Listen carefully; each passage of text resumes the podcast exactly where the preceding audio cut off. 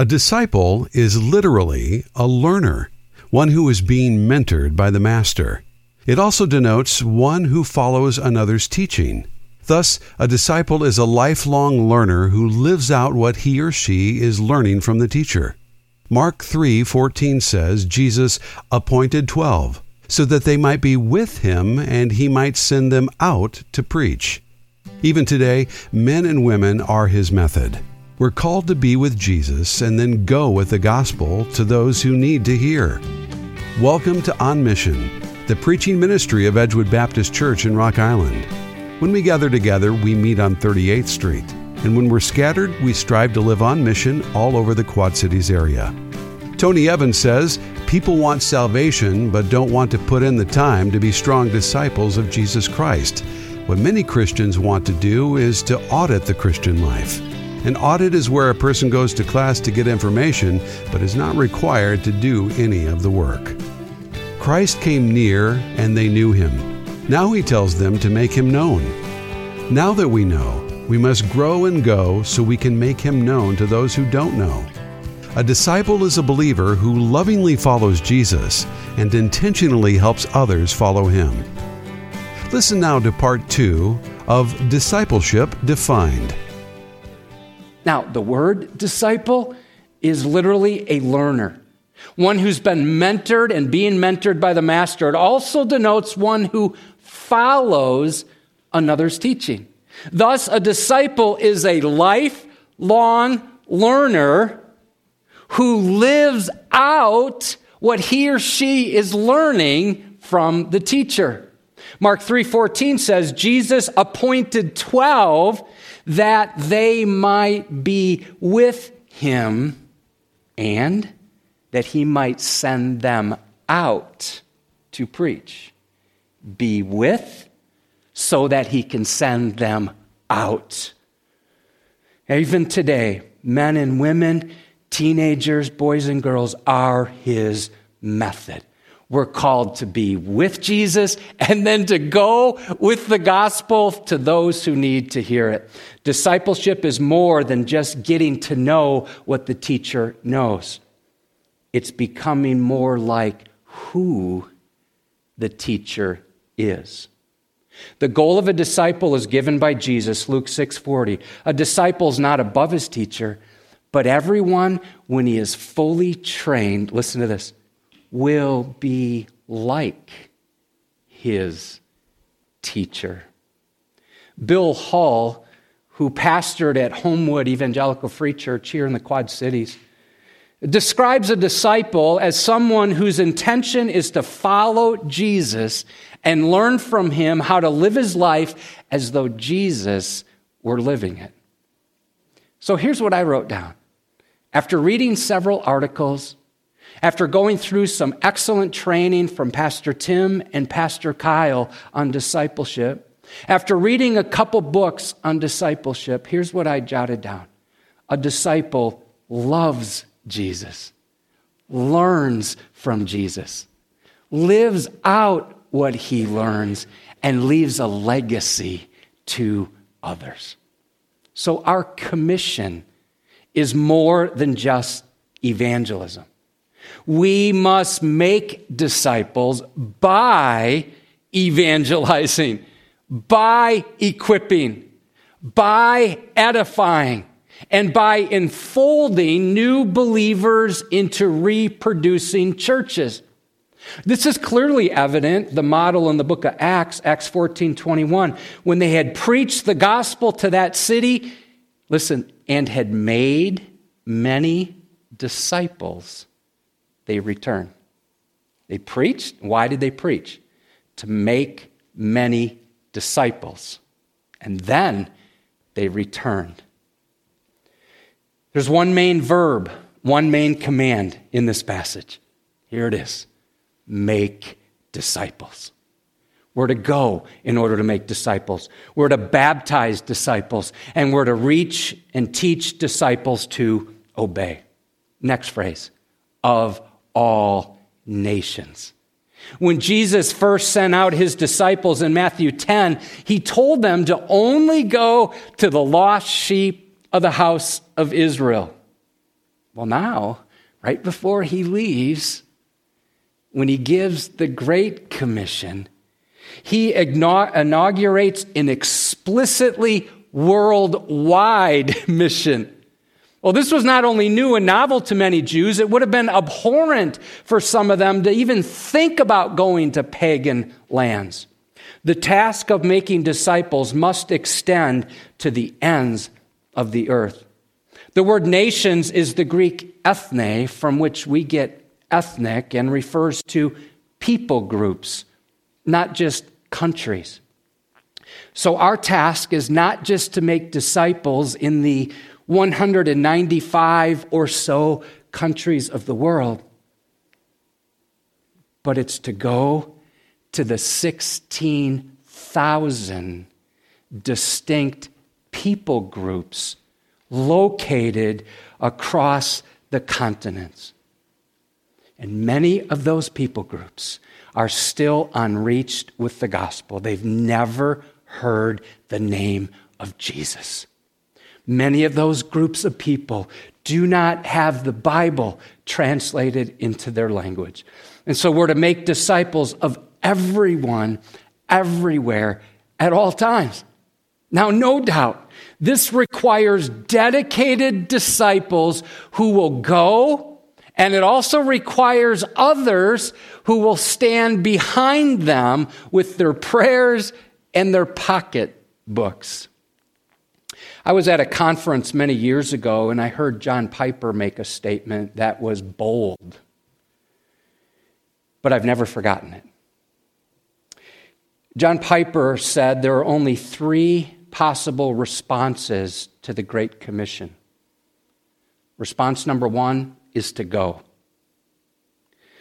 Response number two is to send others who go. Response number three is to disobey go, send, or disobey.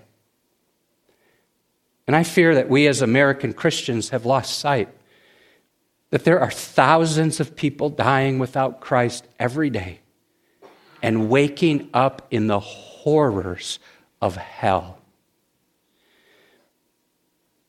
So here's a question What percentage of the world's 7.1 billion people reside in the United States? Anybody want to take a guess? Of the world's population, there's 7.1 billion people on the planet. What percent live in the United States? 20, that's a little high. Yeah, it's, it's closer. It's, fi- it's 5% of the world's population. And yet, don't we often act like we're the center of the universe? Revelation 5, verse 9. And with your blood, you purchase men for God from every tribe and language and people and tongue. So here's how I look at it since there'll be believers from every people group in heaven you and I must go with the gospel and develop disciples to the ends of the earth. Next phrase, baptizing them in the name of the Father and of the Son and of the Holy Spirit. Baptism is a sign of separation from the world and identification with the triune God, where we pledge allegiance to the Almighty. It's an outward expression of an inner confession. And would you know we're to baptize in the name, not in the names? We see the unity and diversity. There is one God eternally existing as three persons Father, Son, and Holy Spirit. Have you ever been to a grocery store and you saw a can and it no longer had a label on it? And my guess is you weren't going to buy that can because you don't really know what's inside. So if the can has a label that says green beans, it's like the can is saying, I want you to know green beans live inside me. When you're baptized, you're putting a label on yourself. And you're saying, Jesus Christ lives inside me. and I belong to him. Listen, if you are born again and you've not been baptized by immersion, that is your next step. Maybe you're thinking, oh, you have to say that. You're a Baptist pastor. Uh, Jesus said that. It's a step of obedience. And our next baptisms will take place right up here. Uh, we'll schedule the date sometime in February. Well, it doesn't end with baptizing, and then it says teaching. Jesus says, teaching them to observe all I have commanded you. So we're not interested in just filling heads. We want filled up hearts and hands and feet that obey. We're to teach people to observe all that Jesus commanded, meaning a lifetime of learning and living out what the Lord teaches us. That's why we take the Bible so seriously here. One Greek dictionary explains it as persisting in obedience. 500 years ago today, Martin Luther was excommunicated.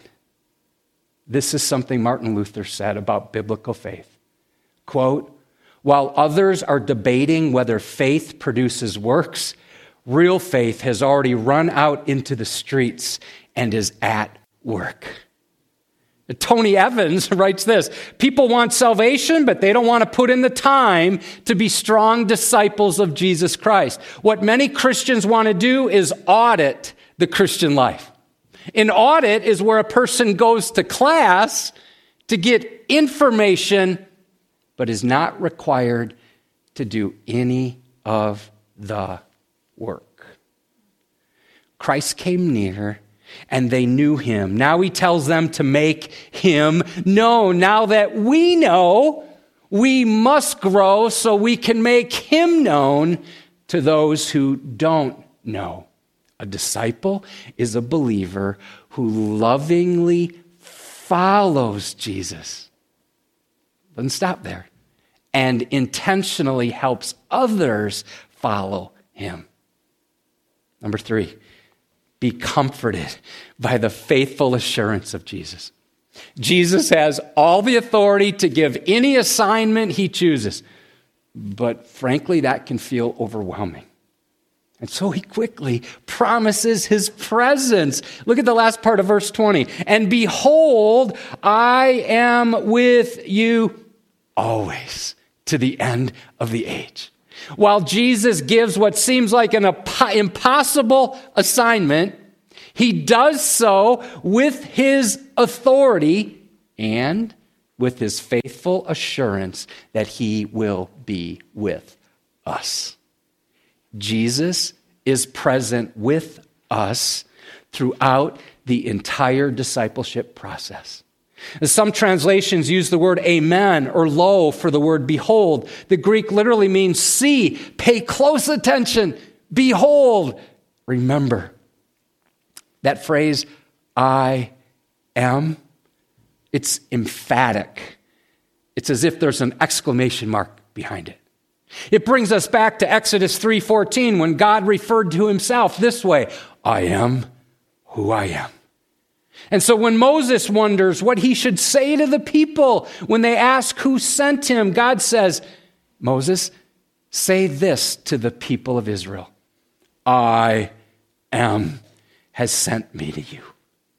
In a similar way, you and I are sent by the great I am, and we have the added promise of his presence as we proclaim the gospel. The word with means remaining in the midst of, always means the whole of every day. It's fascinating. Matthew begins his gospel, Matthew 121, describing Jesus as Emmanuel, God with us. In Matthew chapter 18, Jesus said, Where two or three are gathered in my name, there am I in their midst. That is application to worship, but specifically, Jesus is talking about church discipline of confronting a believer who's sinning, who's straying. You fast forward to the end of the Gospel of Matthew, and we read that Jesus will be with us. Jesus is not only with us when we gather in his name, he's with us when we go in his name.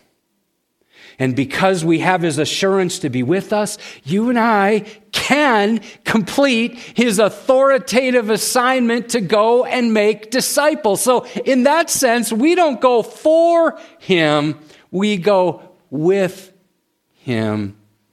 Or maybe we should say, he goes with us. So, no matter how challenging and difficult the task may seem, remember the Redeemer is with you. Hold on to the promise found in Matthew 16, 18. Words of Jesus I will build my church, and the gates of hell shall not prevail against it. Ray Pritchard puts it precisely. You'll never know if Jesus has the power to help you until you really need his help. You'll never know if Jesus is with you until you decide to go somewhere in his name. The entire commission is bookended with God's sovereign power, all authority. Here's the other bookend his eternal presence. I will be with you. In summary, Jesus is saying something like this Be convinced of my full authority. Be committed to follow my assignment and be comforted by my faithful assurance. Jesus is surely with us and he'll be with us to the very end of the age. We are able only because he enables. Jesus promised in John 14, 8, I will not leave you as orphans. So every time you go with the gospel, every step of obedience that you take, Every time you strive to live out the Great Commission, every time you have that awkward spiritual conversation with someone, every time you seek to disciple someone, Jesus is there with you and he will be with you until the end of the age. You can count on the promise of his presence. We are never closer to Jesus than when we're doing what he commanded us to do. Let me rewind that. We are never closer to Jesus than when we're doing what he commanded us to do. Hey, would you note the four uses of the word all in this passage? Jesus possesses all authority. He sends us to all nations. We're to teach people all he's commanded. And when we make disciples, he is with us always. You know, as I was thinking about what all of this means for Edgewood, I don't want discipleship just to become a program of Edgewood because discipleship is the purpose of our church. It's not just one of many ministries, it is our ministry mandate. And it's for everyone, not just the pastors. It must start in our hearts and then fleshed out into our homes. That's where it's got to start first. So, parents, you are called to make disciples of your children. Grandparents, we are called to disciple grandchildren. And while decisions for Christ are important, the true metric is how many disciples of Christ we are making. Our aim is for everyone to be lovingly following Jesus and intentionally helping others to do the same. We want you to be discipled by someone and for you to disciple someone. Let me ask four closing questions. Question number one Are you a disciple of Jesus Christ? If you don't know Jesus yet, it's time for you to get saved. Put your faith in Him and then lovingly follow Him for the rest of your life. Question number two What one thing will you do to grow in 2021? Because here's a newsflash you will not coast into Christ likeness. You will not coast into Christlikeness. According to research, only those who are intentional will actually engage in discipleship and grow as a disciple. We must not only have faith in Jesus, we must be faithfully following him. So if you want 2021 to be different, decide to go deep. Some of you are saved, but you're not surrendered. Others of you are born again, but you've not been baptized. So what are you waiting for? Let's together gather as God's people. Let's grow, let's give, and let's go with the gospel, all for the glory of God. Question number three What's your Bible reading plan for 2021? Studies show reading the Bible is the number one predictor for spiritual growth. If you want to grow, you must get into God's Word, and you must allow God's Word to get into you. And that's our topic next weekend. Now, some of you already have a reading plan in place. That's great. If you don't, I highly recommend the Edgewood plan. Pastor Tim puts that together. There's a new one every month. This month, we're going through the Gospel of Matthew. You can find that on our app, our website. There are paper copies out in the lobby. Question number four What one person will you pour into in 2021? Moses had Joshua, Eli influenced Samuel, Elijah impacted Elisha, Barnabas put his arm around Paul, Priscilla and Aquila discipled Apollos, Paul trained Timothy and Titus, and Jesus discipled the twelve and gave more extensive exhortations to Peter, James, and John. D.L. Moody once stated, It's better to train 10 people than to do the work of 10 people, but it's harder. The group Jesus poured into was small. It took him over three years to train 12 people while there were millions in the world at the time. So here's a question How could a dozen men, 11 men, be expected to reach all nations with the gospel? The answer is found in the principle of multiplication. Allow me to illustrate. Would you rather have a million dollars every week for a year or one penny for the first week and then double it every week for a year? You'll take that, yeah.